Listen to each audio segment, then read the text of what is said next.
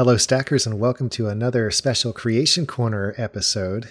We are entering uh, the end of our summer period of special content, and I'm excited because today uh, it's a double whammy. First of all, every late summer, early autumn, my family and I get excited because that means not only cooler weather on the way, but also the beginning of the Maryland State Renaissance Festival. And so this year we went as normal, but not quite as normal because we were able to meet some friends from the show for the first time in person. And so today I'd like to welcome both Mike and Sarah. If you can just take a moment to introduce yourselves, Mike. Uh, hello, everyone. My name is Mike. Uh, I'm the husband to Sarah, and we live down in Virginia. So it was a good time to go up and meet Rhett and his family for the Renaissance Fair, which was my first time going. So great. We'll talk a bit more about that, and see what your uh, experience was and whether it lived up to expectations. But I really enjoyed getting to meet you in person. And Sarah? Uh, hi, I'm Sarah. I have been on this show before. But yeah, I got turned on to Stack of Dice from a mutual friend, as I explained in our last episode, and through listening to the episodes, found out that we lived not that far away, just through context clues. And so was really excited when we were invited to the Renaissance Fair uh, to get to hang out. And I can confirm that Rhett and Meredith are just as cool in person as they are on the podcast. Which um, means not very, but that's okay. I disagree. We had a wonderfully charmed experience with you guys, and we were talking about it and can't wait for the next one. Great. Yeah. Yeah. I'm really excited too. And so glad you were able to make the trip. So, mm-hmm. Mike, you already mentioned uh, that you had never been to a Renfest before. And so I just wanted to get your take now that we're a month away or so from when you actually came to visit, which is hard to believe. What did you expect of it on the way up? Um, that's kind of a loaded question. Uh, so you have a lot of, I guess, stereotypes or ideas about Ren fairs just from an outside culture perspective. Mm-hmm. Um, I guess my expectation going in was pretty well met with what I saw uh, and experienced overall. You know, people dressed up in Ren Fair costumes, uh, various cosplays. Um, yeah, I'd say, you know, in a short answer, my expectations were met as far as what I was personally anticipating seeing um, but they were better than the stereotypes that I thought I would see. Great, yeah, no cardboard armor that we saw. but we no. saw some pretty elaborate get-ups too, mm-hmm. and I, I was really impressed with some of them. Now, Sarah, I think you mentioned while we were together that uh, that you had come younger, mm-hmm. correct? You had been to this particular fair. Yeah, I think it was sixth or seventh grade. Um, I had been to that fair. I had some friends bring me up. Um, so really, like you know, twenty years ago. Mm-hmm. Uh, I had honestly, I would say it was smaller than I remembered because you know okay. when you're really young and it's your first time going to a Renaissance fair, especially like for me and what I was really excited about at that age, like it was just Narnia for me. You know, yeah. I walked in, everyone's in the costume, all of the shows seemed much more elaborate and much more magical, and the field just felt huge.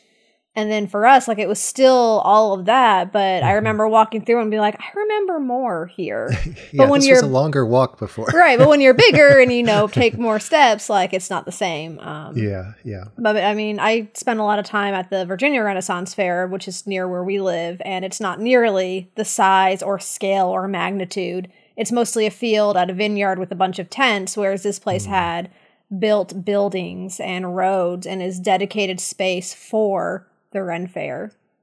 Yeah, I mean, to me, it's just just as much fun just to be there to be around the atmosphere as it is to go and do things and see things. Mm-hmm. And uh, I just have so much fun going. Uh, the smells in the air, the sounds of people laughing and having fun, people dressed up like we've already talked about. Uh, we saw one person with a not animatronic, but like a hand controlled dragon mm-hmm. puppet mounted on his shoulder, and he was making the head swivel as he walked around. And of course, his arm was hidden uh, but it, I just thought, wow, that's that's intense. Yeah, we saw some really neat stuff. So I wanted to, again, in the spirit of being a Creation Corner episode, I wanted to get your take as people who are effectively visiting for the first time. Uh, obviously, Mike, that's you, but Sarah, that's kind of mm-hmm. you after a 20 year hiatus. of things that you notice that you could use as inspiration for whether you're a player or a DM, putting into your game and helping to enrich the things that you are trying to set out, either as a character or as a as a DM. So this is all free form. Feel free to chip in with ideas as they come. I'd love to hear your thoughts on what you experienced and how that might influence things. Yeah, for sure. Um, I think the the big thing right out the gate, which is a pun because I'm going to yes. talk about the gate, is uh, when we got there. Uh, for those listening who've not been to this particular experience, they have this massive gate that has an upper deck where they had actors and playwrights you know, running through a skit. There was King Henry, and you know, he was going through his uh, divorce with one wife and this new marriage with another wife, etc., so forth. Um, I guess I wasn't quite expecting that. You know, you think of a Ren fair, people just bringing hodgepodge tents and making some homemade food, but this really had a strong amusement park vibe to it, much like you would find at like Busch Gardens or places like that, which was really surprising and entertaining. You know, the entertainment was fun. They didn't just open the gates and let you walk in. It was like, no, you you showed up early enough. You got to participate in the skit with some chanting and laughing. And yeah, so yeah. and so that whole experience from the get-go was not what I was anticipating experiencing. Yeah, and it's something that I forget every year. We get there early enough and we hear the same routine, but it sets the mood, gets mm-hmm. people ready to go in because I don't know how many people are out there, several hundred, I would say, all waiting to flood the gates as soon as they open. And so you got people that are basically standing around. So why not try and entertain them? Mm-hmm. But I think from a dungeon master perspective, one thing that that could inspire me to do is maybe rethink the way I handle leaders in my world. Mm-hmm. Uh, very often, I think rulers tend to be locked away in some inner chamber somewhere. But why not get them out? Why not have them interact with the people, especially if they're trying to, you know, build a reputation for friendliness and openness and charity and and giving. Uh, absolutely, you should have rulers out mingling with the people, getting to know them, still maintaining something of a of a barrier between them because of their elevated status. But yeah, that's that's a great observation. Well, and to kind of piggyback off of that, like I'm primarily solely a player with D and D. Um, DMing, you know, might be something I try in the future, uh, but right now, you know, I'm just fixated on being a player.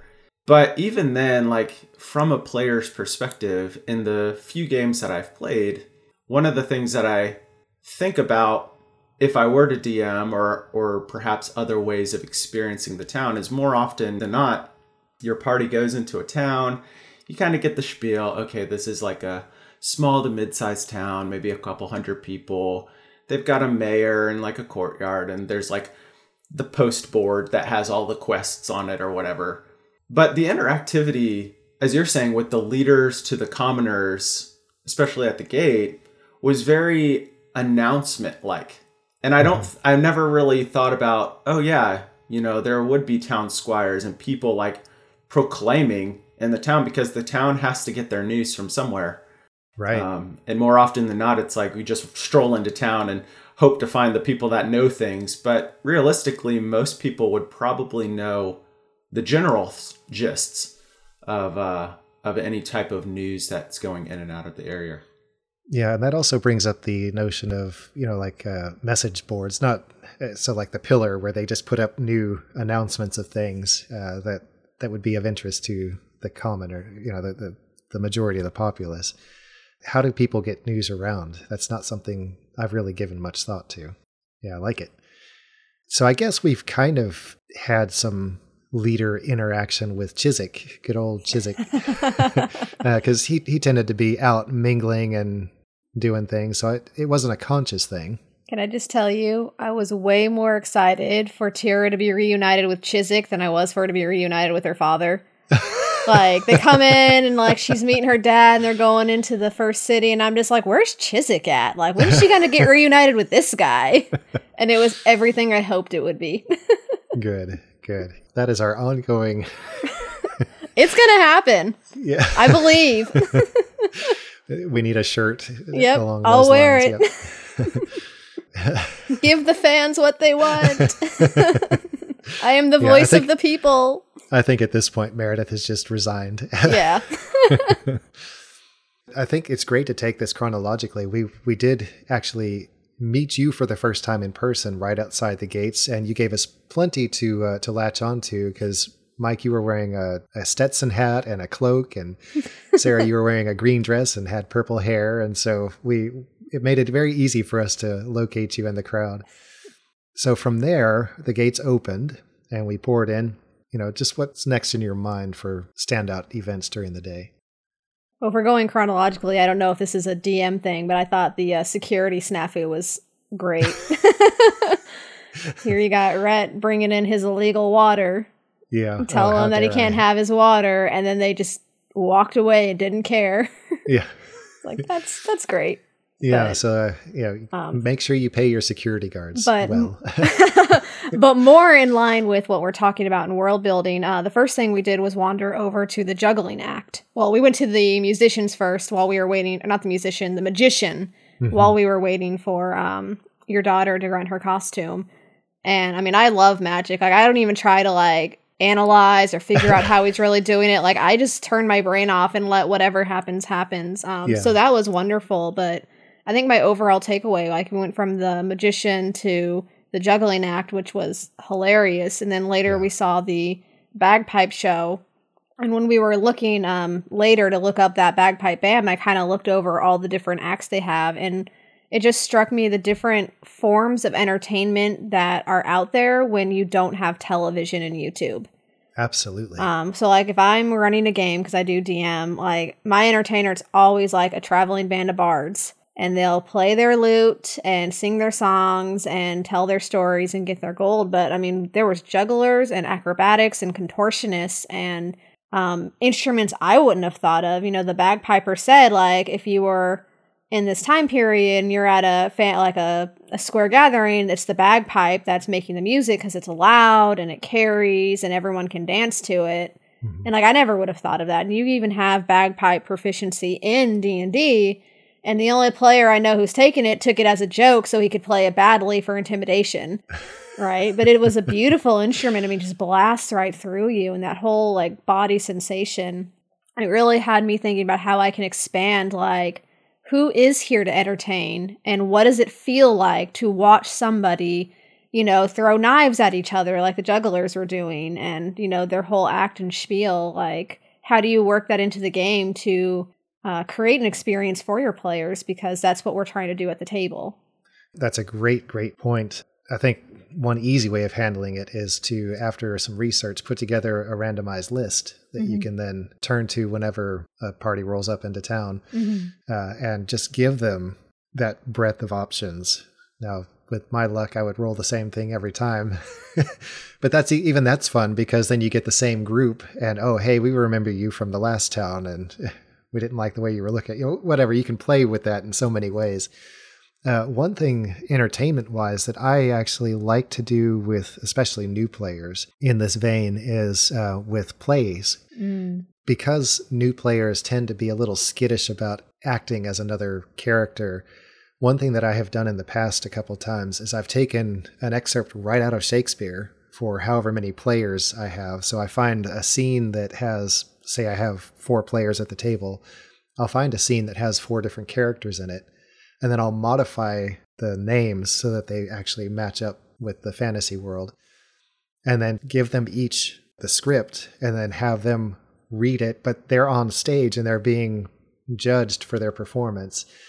And so they have incentive, uh, whether it's through money that the that the crowd might toss onto the stage or whatever, to really ham it up to get into character and to to do a, a, good job. And so it's it's doubly fun because it is shakespeare but it's not. And mm-hmm. uh, and the characters have a chance to flex a little bit and hopefully get into the parts.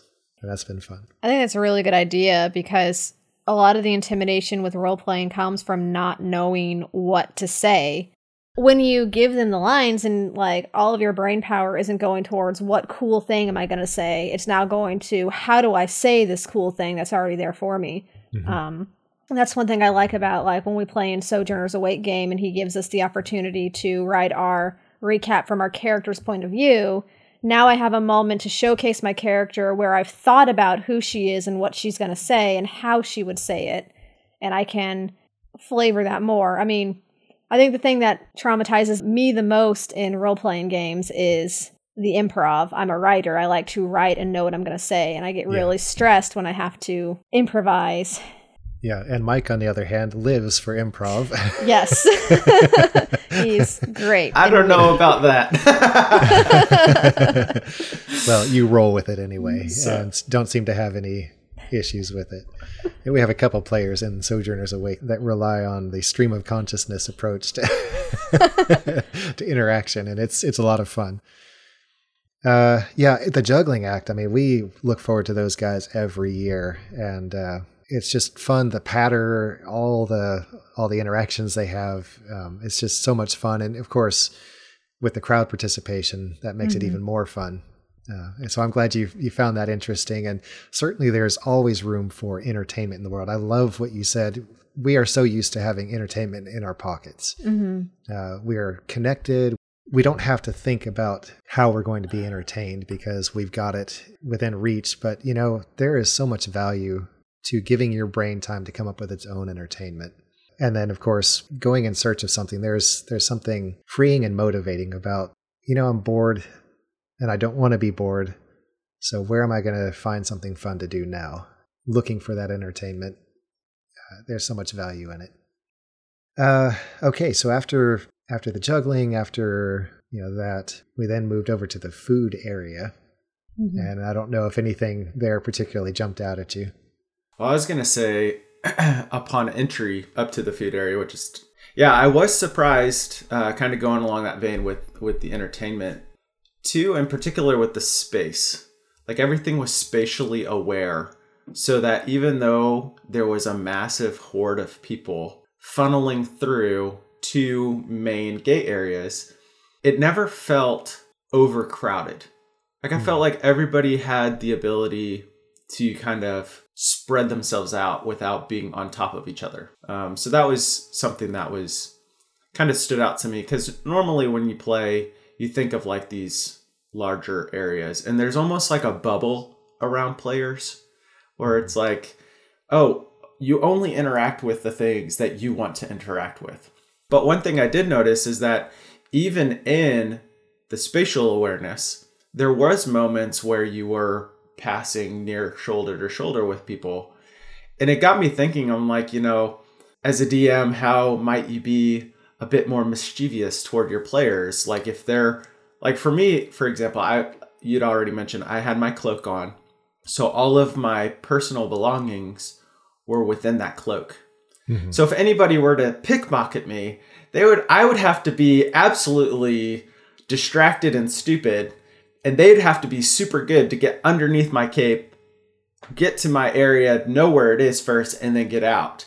Right. right. Um, which makes the cape a very versatile form of clothing for not just weather protection and warmth, but also, you know, protecting the goods that you have on your body. And I'm I was thinking like, you know, as a player, how how fun would it be if the world actually interacted with you in ways that you didn't want it to?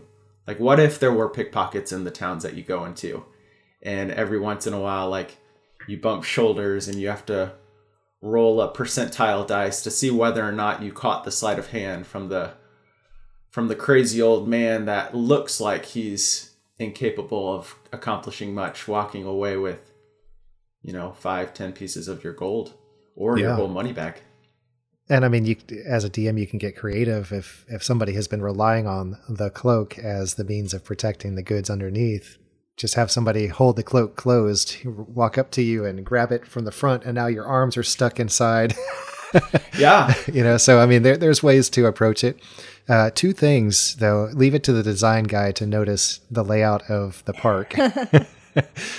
I love architecture. I love looking at old cities and. Mm-hmm certainly there is a lot to be said for well designed places. And I've had a couple episodes about city design uh, in Creation Corner episodes previously. uh, it is absolutely important to think about how you lay out open areas in particular because uh, cities and towns are all about convenience. We we gather together because it's more protective, but we design our spaces to facilitate the various activities that we're looking to accomplish. Whether it's gathering, whether it's selling, whether you know whatever the case may be, we put together our spaces for purposes. And so making sure that stuff makes sense, uh, kind of like in a kitchen, when you're looking at a house to buy, you want to make sure that the sink and the refrigerator and the oven are easy to get to and not going to interfere if you're trying to move from one to the other. In the same way, you want your cities to have that same kind of flow to them and make sure that they can handle. And sometimes, I mean, you may have a poorly designed city on purpose. Uh, maybe the city has outgrown itself so there's way more people crowded in than than the city was originally designed for. Maybe it's crumbling, maybe it's falling apart. Uh, there are there are certainly interesting things, and of course, like you were moving on to with clothing, for the most part, at least for males, clothing tends to be all about function, uh, how things work. You know, we have lots of pockets, and we just love to store things. However, uh, that's not always been the case. There have been some very fantastic and inefficient forms of clothing. Look at the shoes that some of the courtiers wore, where they had these gigantic rolled toes that had to be held with chains up to your knees so that they wouldn't flop over and you'd trip on them.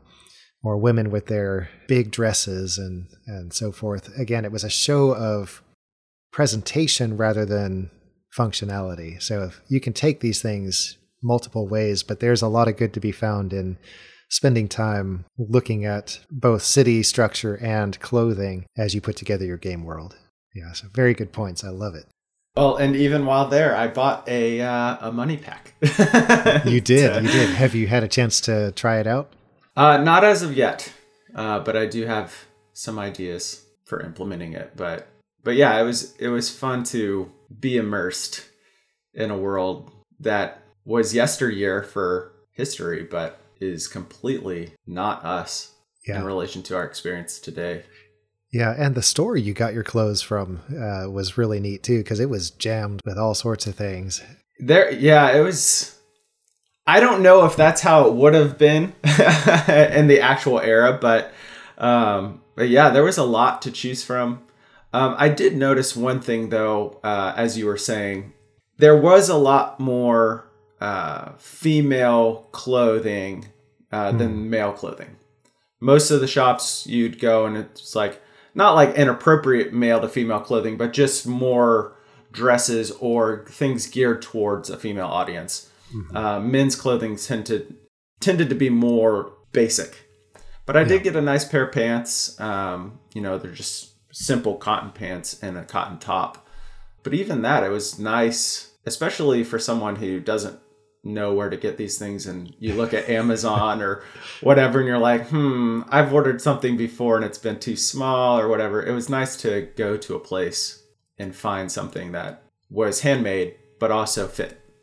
Yeah, and obviously a a huge emphasis on bright colors, which if we look back probably would not have been the case, at least not for the majority of folks. More earth tones and simple clothing like you're talking about but uh, it sure makes a statement when you step out and you're wearing, you know, like a, uh, it's got gold thread or brilliant colors, and that makes you stand out. So, yeah. Uh, as as you're putting together NPCs and you really want to make an impression, look at the clothing. Mm-hmm. yeah, I think of uh, yeah dyes. Mm-hmm. You know, dyes are are an expensive thing, and you yeah, know it commodity. takes it takes time to kind of siphon dyes from whatever source you're getting them from. So yeah, for sure, a lot more earth tone would be a regular thing. Yeah. Uh, any other thoughts about that experience? Yeah, not. I was gonna kind of cater into the food because you had mentioned it earlier. Uh-huh. Um, I was astonished by the food. So I have coworkers that live up your way, and they mm-hmm. have gone to the Ren Fair in the past. Um, and one of them was telling me, "Hey, you know, the feed is going to be really expensive. Just kind of give yourself a heads up. So I, I was yeah. like, okay, I'm already planning to spend X amount of dollars for clothing, and I guess I'll accommodate X amount of dollars for food. Mm-hmm. But I was really surprised by how inexpensive the food was, and I was surprised by the quality of that inexpense. It was delicious. I was. I told Sarah, I was like, I want to make this at home. They were like the uh, they were like the country uh, country fried steak fingers. Uh huh. I was like, man, oh, if I had this every day. My attempt to make him country fried steak afterwards did not live up to the reputation. Oh reputation. no, Yep. no. We have to go back to the drawing board and try again. Yeah. Um, but it was good. I mean, as far as like, you know, reviewing the fair, for me with celiac disease, there was a lot of options of food that I could eat. Everything was some sort of variation of food on a stick. Yes. Um, I don't know if people really ate their food on a stick or if that's just become like the fair food thing. yeah. Um, in my head, you know, you think Ren Fair, you think people with giant turkey legs. Uh, but there was not that. There was a lot of different options, a lot of different things. It didn't. I can't say like because I was all concerned about getting food that I could eat. I wasn't thinking about how do I work this into a game. Um, But something I did notice that was happening at the fair that I've actually experienced when I've been in El Salvador um, was all of the food stops were lined up in their food district, and then everybody was standing out there hollering for you to come to their restaurant, not someone else's restaurant. Right. And I think that is something that you would see. Um, you're like, well, I'm going to go find the tavern. Okay, there's six taverns and there's six barmaids out there, and they're all trying to convince you that they're the best one for you to go to. And, you know, like, come in, come in, welcome. Like, we've got this special, you know, hollering. And of course, all of the people who work at the Ren Fair have to speak in that Shakespearean language. And so they're, you know, coming up with witty, funny things to say to try to convince you to come to their shop. Right. And uh, something that Meredith and I talked about in the most recent Creation Corner episode is variance, variation. Uh, so not everyone was selling the same thing. Yeah. And that's that's another way to stand out. Uh, if I'm selling the exact same thing as everyone else, that makes it much more difficult for me to attract folks. But I find ways to make it different. Whether it's I only sell this particular thing or I, I sell it, but boy, it's premium quality and nobody else can even touch it. So yeah, there's ways that you can build up flavor, haha, in your world through the food that is offered by mixing it up and having fun with it. Mm-hmm. And in fact, oh, I'll have to see if I can find it to put into the show notes. A while ago, I ran across a, I think it was called the Food Timeline. And so it's just a listing through time of when this particular food seems to have entered the diet. Mm-hmm. And that could be a neat way of looking for dish ideas to inject into your world. Yeah, it's a whole website. I've seen it referenced for writing things. Mhm. I can't remember what it is, but I know what you're talking about. Yeah, it's not not not a very pretty site, at No. least not the one that I saw, but uh, it's functional again, and uh, and it does its job well. It conveys the information very clearly. Well, and food is something that I stress about in real life as well as like in the game world. Um, Sure.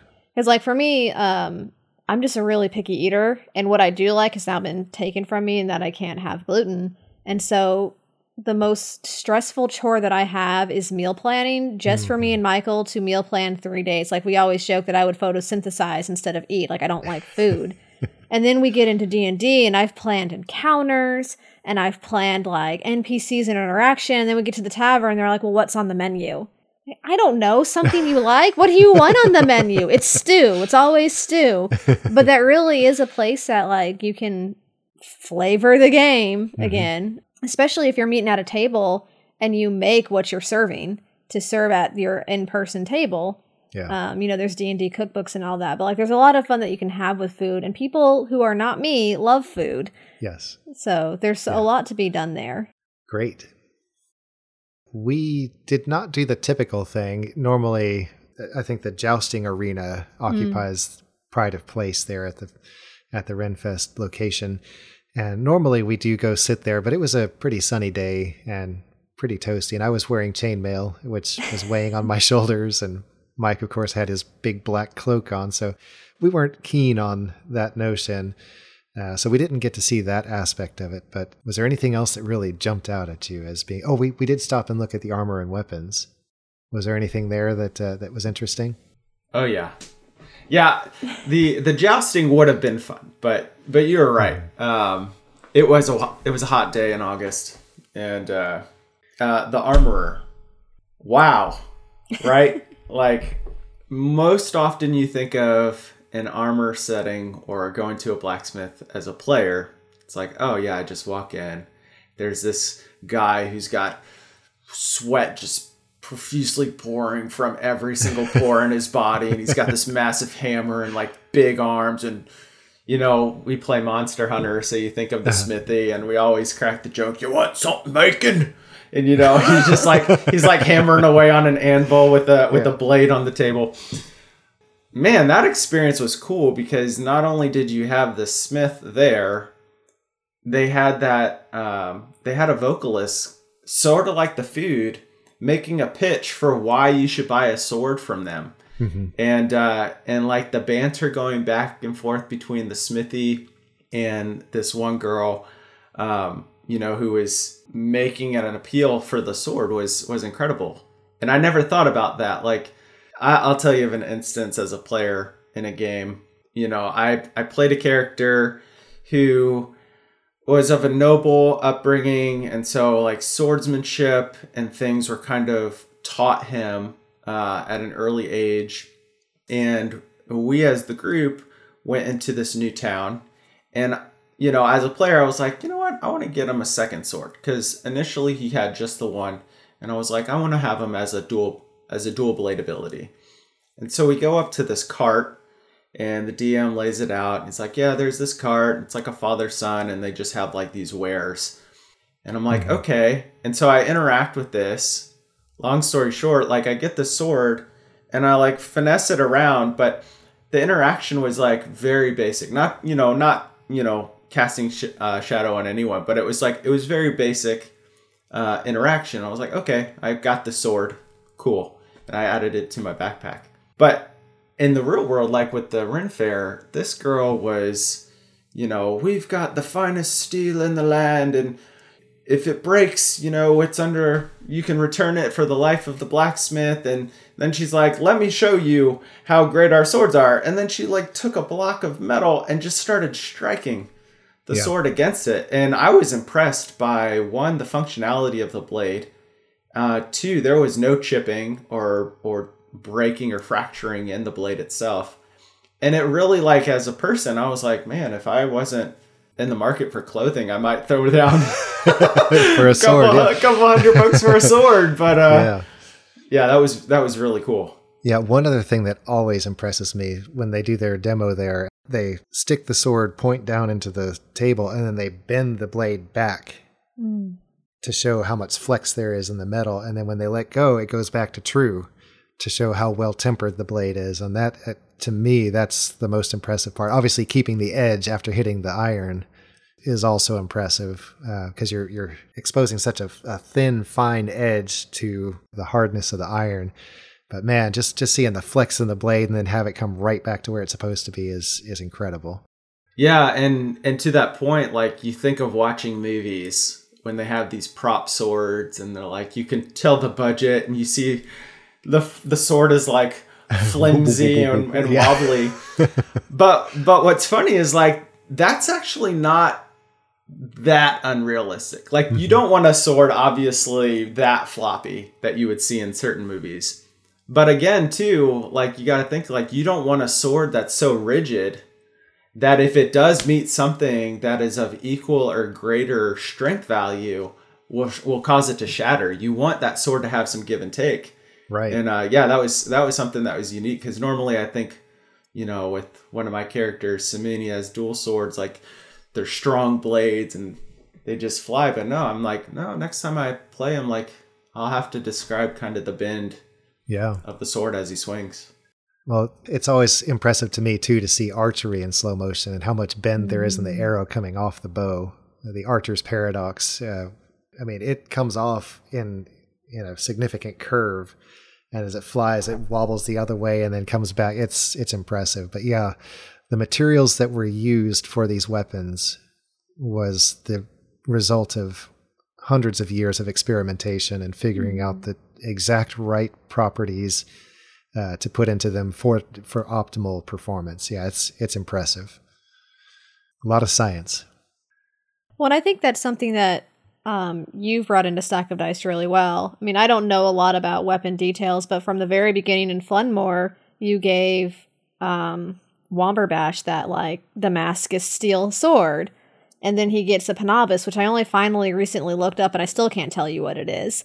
um, but then, like, when Peter was in uh, Dalwyn, I think it was, mm-hmm. and he bought his katana, like, you went into all the detail on how it was built and what it was structured and stuff like that. And I don't know, as someone like, I think swords are cool, but like, I think they're cool because they're flashy and fun. I don't know what goes into the forging of a sword. So like to hear that kind of really brought like it made the experience more than like I go to the weaponsmith in the video game and the menu pops up and I select which, you know, weapon has the best stats and I put that in my backpack kind of like Mike described. It's like a okay, there's a reason that this blade is a sword that I want. It's still going to do the like if it was a long sword, it's still going to do like the 1d12 mm-hmm. damage two-handed but like there's a reason that this is a cool sword and I can be excited about my sword that I have. Yeah. Getting characters attached to the things they carry is mm-hmm. a lot of fun, if only because in later years, again, one of the reasons I love the Invent Stories series that we did of, hey, I got this from that one time and I got this from that other time. It's so much fun to relive our experiences through the things we've gathered. And that's mm-hmm. in real life and that's also in game. So finding ways to make things stand out to the point that it means something to a player, even though it doesn't exist anywhere. Uh, right. Uh, that's just so neat. It's so much fun. I'm glad you found that to be helpful. yeah, no, I did. And as we were talking about, I'm like, yeah, I remember how you brought that into the game. And I think in a really, you know, well, I'm not completely caught up, so I don't know if there's better examples, but those stood out to me. Yeah. I think the reason that we have been able to do that is because of the show Forged in Fire. Uh, it's a oh, series yeah. that is long running, and it's just so much fun to watch these skilled professional blacksmiths getting in there and making functional play. Some of it is just incredible. Mm-hmm. Um, some of it is not so incredible. and those are the fun ones to watch because they have catastrophic failures and uh, yeah. bad things happen. Yeah, good. Was there anything else that really stood out to you as being fun for the day, maybe the weariness at the end of the day. maybe yes. how your characters might feel after a day of marching 20 miles to get somewhere.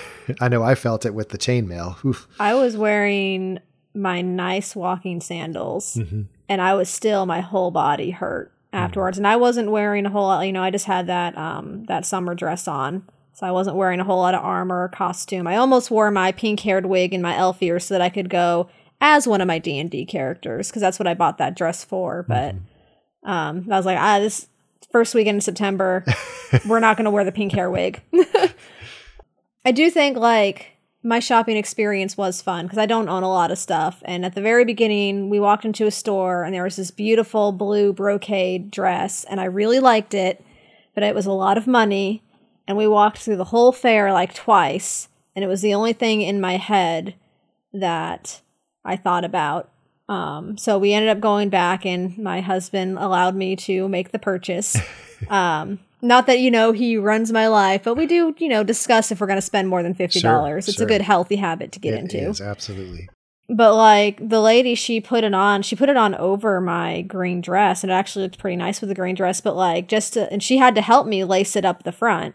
Um, which when I try to put it on later at home, I'm like, oh yeah, it was really nice to have someone help me lace it so it's tight and the laces were even. And then like I just felt fabulous. You know, we talked about the color of the dye, like it's a very rich teal blue. Mm-hmm. Um, and it just really did a lot to make me feel like sparkly and pretty and, you know, that I didn't waste all this money I just spent on this dress.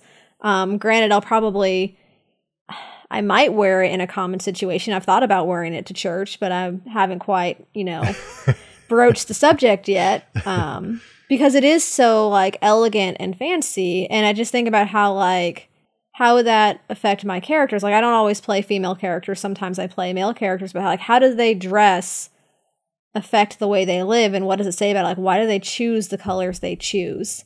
And like what does that say about them and we kind of talked about that with npcs but i think it's also relevant for your player characters like when i played risman my drow I made a point that he always dresses very nice because he's always trying to make the best first impression Mm-hmm. because he knows that people are terrified of Drow.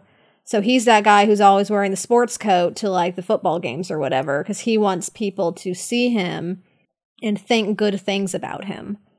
Yeah, that kind of makes me wonder uh, if there's a a benefit to uh, if if you spend a lot of money as a character on clothing, if the DM might not associate maybe even a temporary charisma bonus.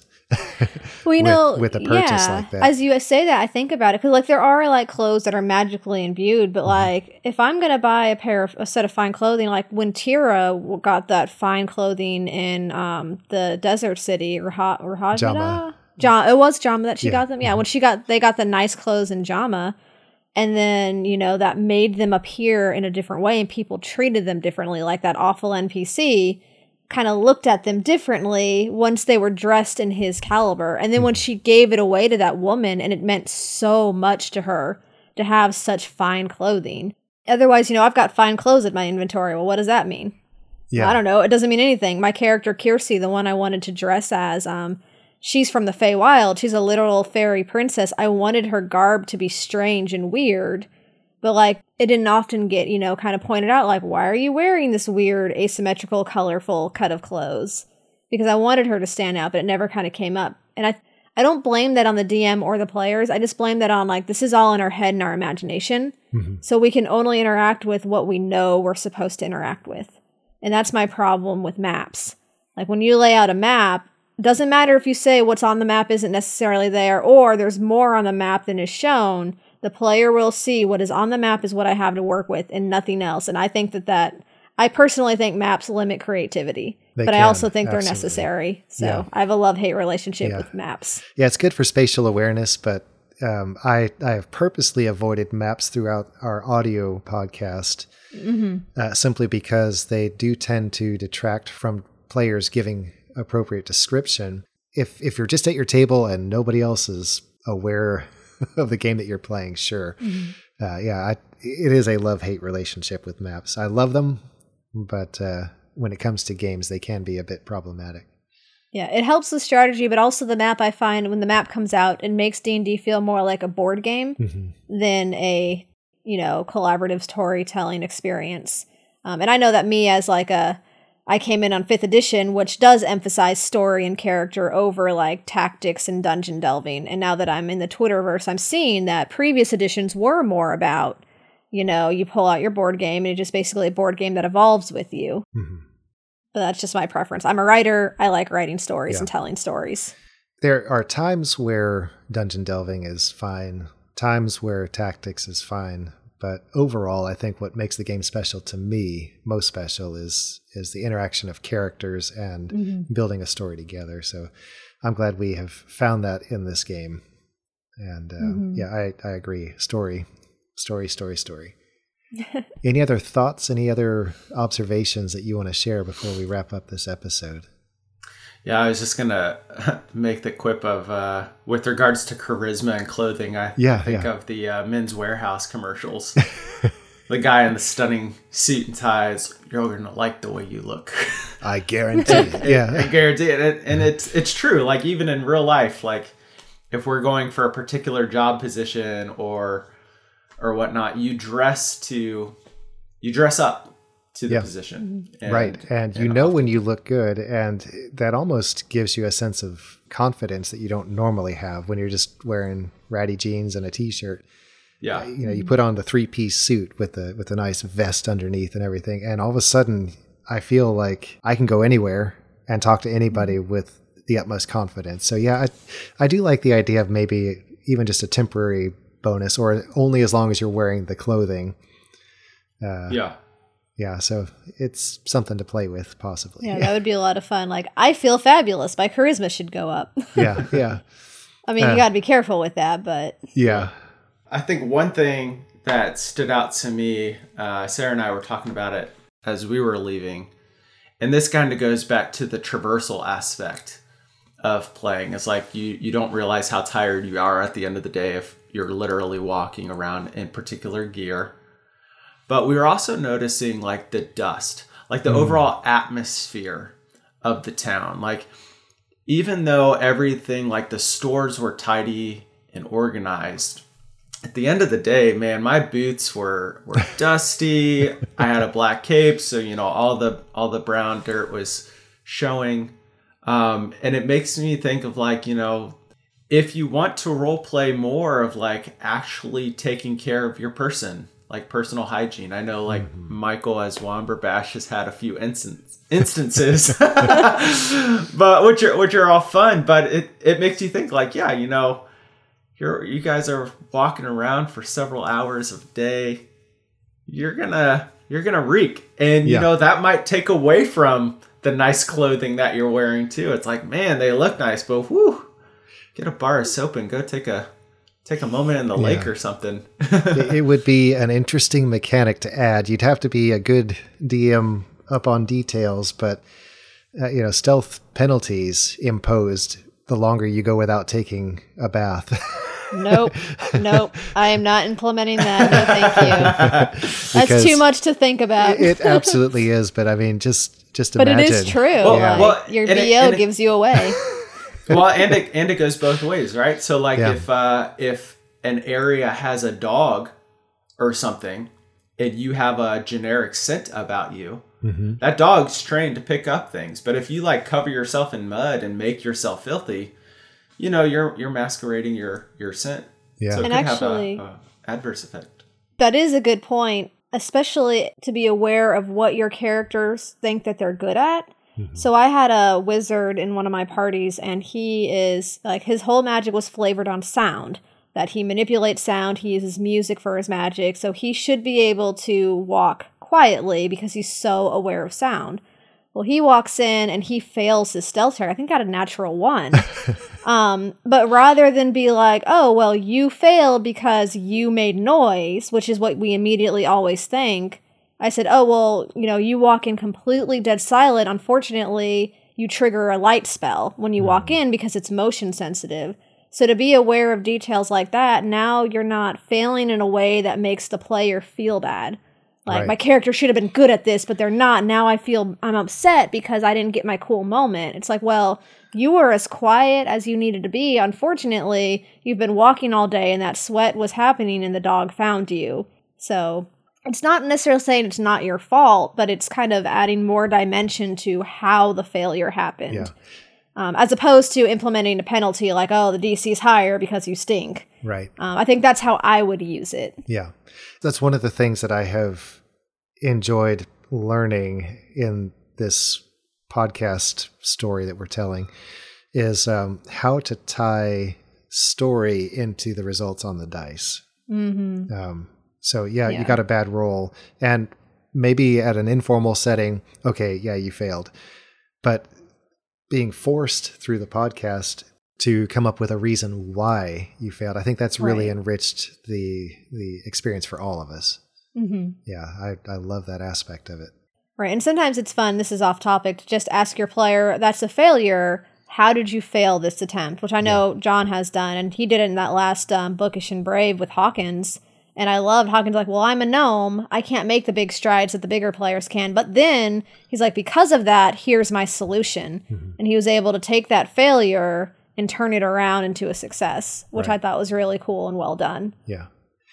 Certainly as a DM, one of the one of the early successes you can really draw upon is to not feel like you have to come up with everything. Certainly mm-hmm. push things back to the players get them involved with success and failure and mm-hmm. description so that the world becomes theirs as well as yours. And I, I think that's an important lesson for young DMs, especially to learn, and veteran DMs to remember and resort yes. to. So, yeah, absolutely.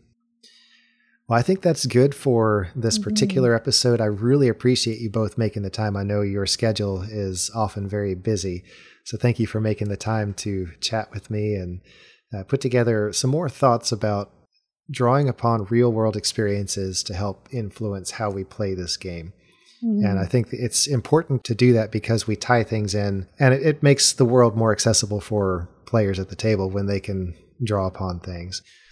So, Stackers, we would love to hear from you if you have thoughts or comments on the things we've talked about, or if you have other things, or if you've been to the Maryland Renaissance Festival and have observations of your own, we'd love to hear about them. Feel free to reach us on Twitter and Instagram at stackadice or through email at stack.o.dice at gmail.com, and hit us on our Discord server. We'd love to hear from you in those ways. Hang on, season 5 is coming, and we are looking forward to having you join us at the table for that very soon, right here at Stack of Dice. Outro music.